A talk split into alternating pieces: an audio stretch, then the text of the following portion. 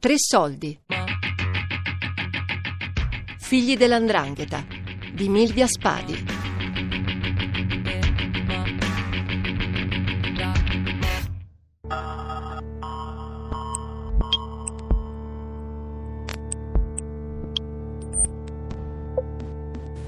Allora, io vorrei dare un messaggio a tutti i ragazzi dall'età di mio figlio o più piccoli, quelli che crescono, di stare lontano dall''ndrangheta. L''ndrangheta si sa chi sono. Solo in Calabria si muore, perché si muore così. Ma lei pensa che mio figlio, se fosse stato a Bolzano o a Trieste, sarebbe morto? Non sarebbe morto. Paura... Paura di che cosa? Paura...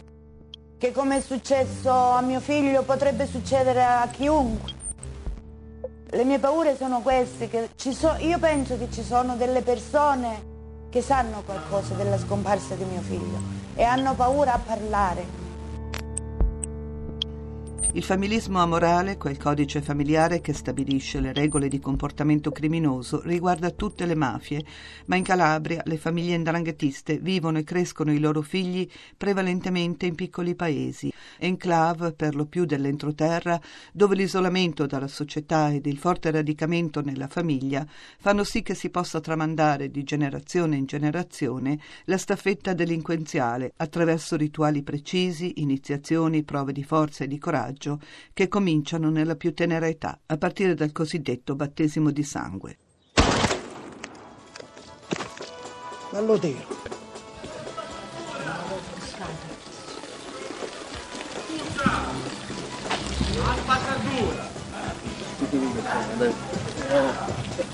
Questa condizione, ossia l'incistamento nella tradizione criminosa familiare, porta ad una sorta di eredità criminale che ha prodotto negli ultimi vent'anni centinaia di procedimenti per reati associativi, per omicidio, per estorsione. I giudici si trovano di fronte prima i padri e poi i figli, i nipoti, spesso minorenni, dei boss dell''ndrangheta, sempre gli stessi cognomi. Il più giovane collaboratore di giustizia oggi ha solo undici anni, è della piana di Gioia Tauro, è abituato a maneggiare armi, a chiedere il pizzo, a commerciare in droghe.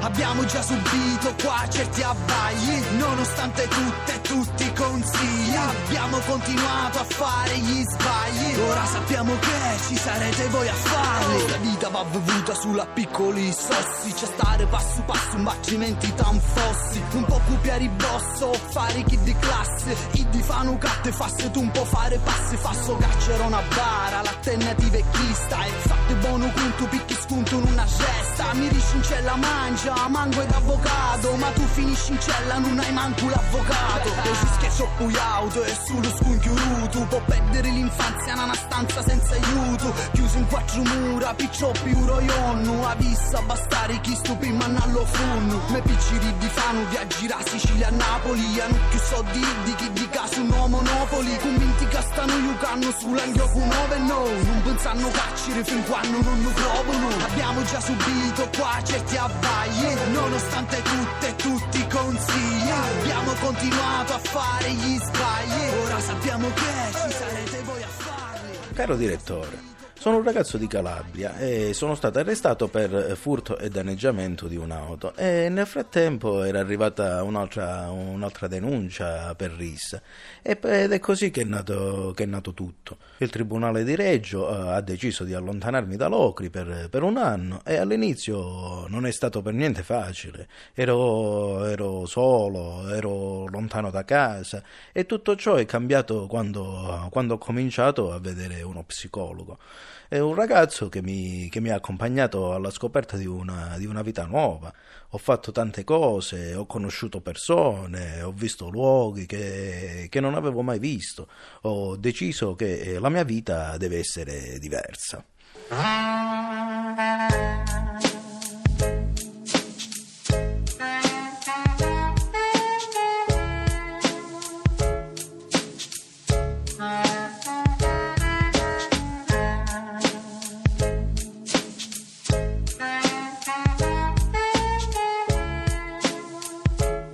Dal duemiladodici il Tribunale dei Minori di Reggio Calabria ha avviato, prima in via sperimentale e poi con un protocollo chiamato Liberi di Scegliere, un progetto di recupero della durata di tre anni per figli di famiglie di stampo mafioso e con il quale si intende sottrarre ad un destino criminale quei giovani il cui futuro è già stabilito e sarebbe il carcere se non vengono prima uccisi nelle faide o negli scontri con le forze di sicurezza. Non voglio più avere problemi proprio con la giustizia, non, non perché mi conviene, ma perché voglio essere sereno, pulito. E prima di questa esperienza credevo che lo Stato non gliene, fre- non gliene importasse niente delle persone. E lo Stato era quello che ti portava via, via da casa. In questi mesi ho conosciuto uno Stato diverso che non, non, non, mi, ha, non mi ha voluto cam- cambiare a tutti i costi, ma uh, che per la prima volta ha cercato di capire chi ero, chi ero io davvero e, e chi sono io. Un ragazzo come, come gli altri. Ero piccolissimo quando mio padre, quando mio padre è stato ucciso. Ho, ho visto i miei fratelli finire in carcere e per me eh, vorrei un futuro diverso. Ora posso scegliere. Eh, scrivo questa lettera perché anche gli altri, eh, eh, perché anche gli altri lo sappiano.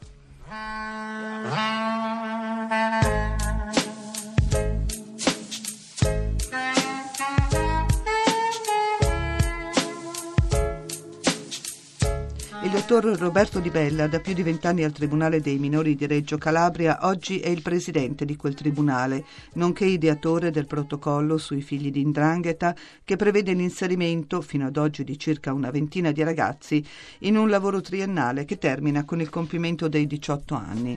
Negli ultimi vent'anni il Tribunale per i Minori di Reggio Calabria eh, ha trattato più di cento procedimenti per reati associativi, più di cinquanta procedimenti per omicidio o tentato eh, omicidio, contestati a eh, minorenni appartenenti alle note famiglie di 'Ndrangheta del territorio, che eh, divenuti maggiorenni sono oggi sottoposti al regime del carcere duro, o sono latitanti o sono stati uccisi nel corso di faide e trandrine locali. Abbiamo giudicato minorenni che hanno ucciso carabinieri, che sono stati coinvolti a pieno titolo nelle faide locali, anche con il ruolo di killer. Uno degli ultimi processi che abbiamo definito è quello relativo all'operazione Feida, che ha visto il coinvolgimento di diversi minorenni nella faida di San Luca, che è quella sfociata nella Cerberri strage di Duisburg. Abbiamo giudicato minori che hanno esercitato il racket per conto dei genitori ristretti in carcere. Nel duemilaquindici il Tribunale per i minorenni di Reggio Calabria si trova a giudicare i figli o i fratelli minori di coloro che erano processati nei primi anni novanta, nei primi anni del duemila. Questo dato rappresenta l'amara conferma che la 'Ndrangheta si eredita. Le famiglie si assicurano il controllo sul territorio attraverso la continuità generazionale.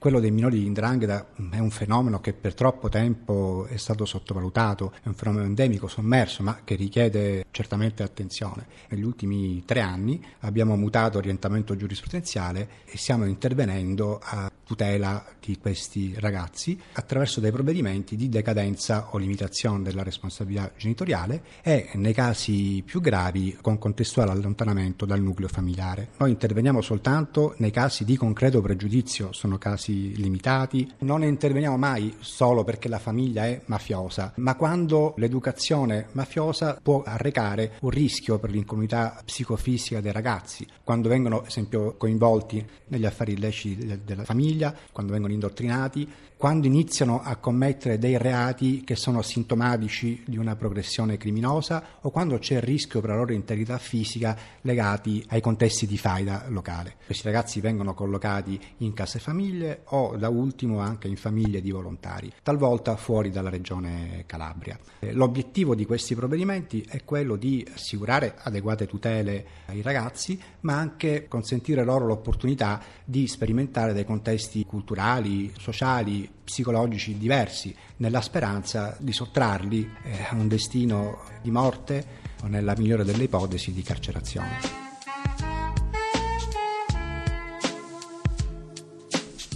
Voi giudici siete convinti che uno diventi uomo d'onore per i soldi?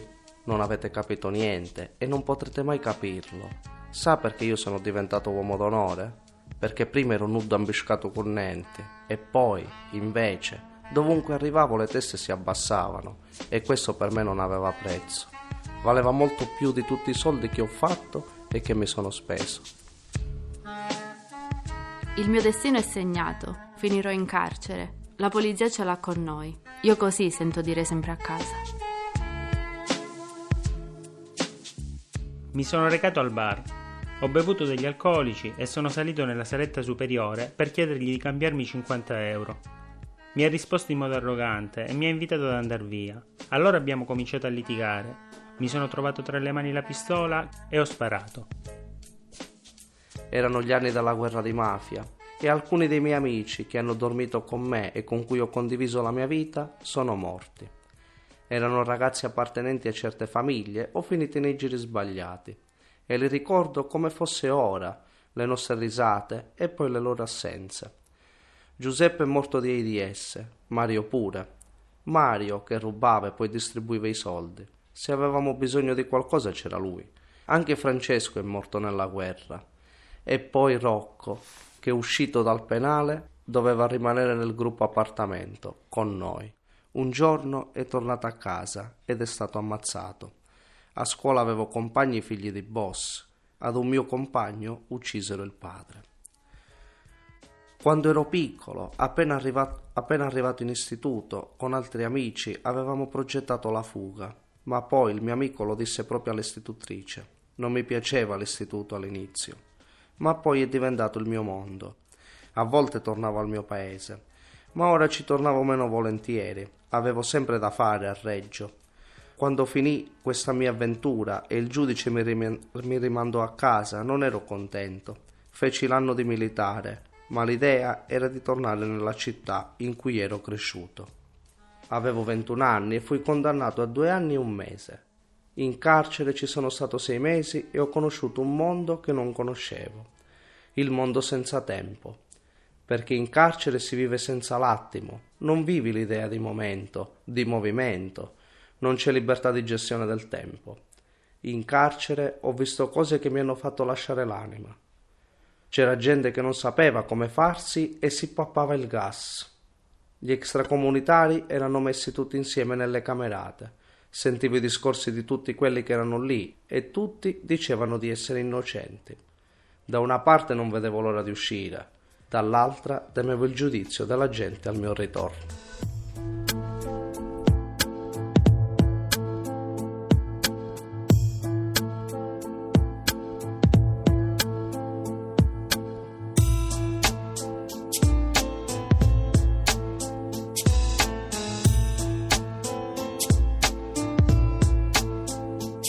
Tre soldi, figli dell'Ndrangheta, di Milvia Spadi.